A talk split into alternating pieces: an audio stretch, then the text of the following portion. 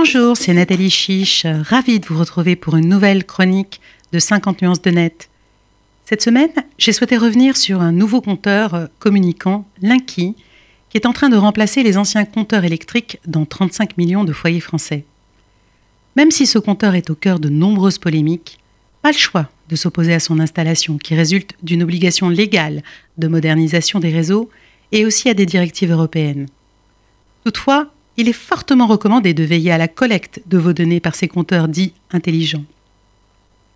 C'est la société Enedis, filiale d'EDF, qui collecte chaque jour nos données de consommation électrique et qui lui permet, via le compteur Linky, de construire une courbe de charge très précise sur notre mode de vie, surtout si nous avons donné notre consentement pour communiquer notre consommation à l'heure et même à la demi-heure.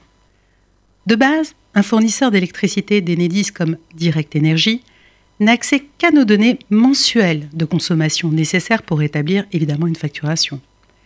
Mais ça ne l'a pas empêché de faire croire à ses clients qu'une collecte de leurs données plus précise et plus complète était indispensable à l'activation de leur compteur Linky.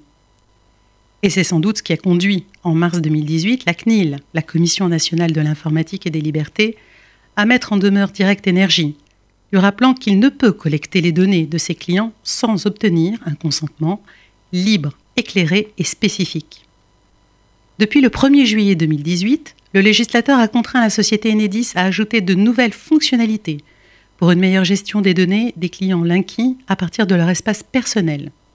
Aussi, il est bon de vous rappeler que vos données de consommation vous appartiennent, que vos données détaillées ne peuvent être collectées et transmises qu'avec votre consentement express et que vous pouvez gérer les autorisations d'accès à vos données. À bon entendeur.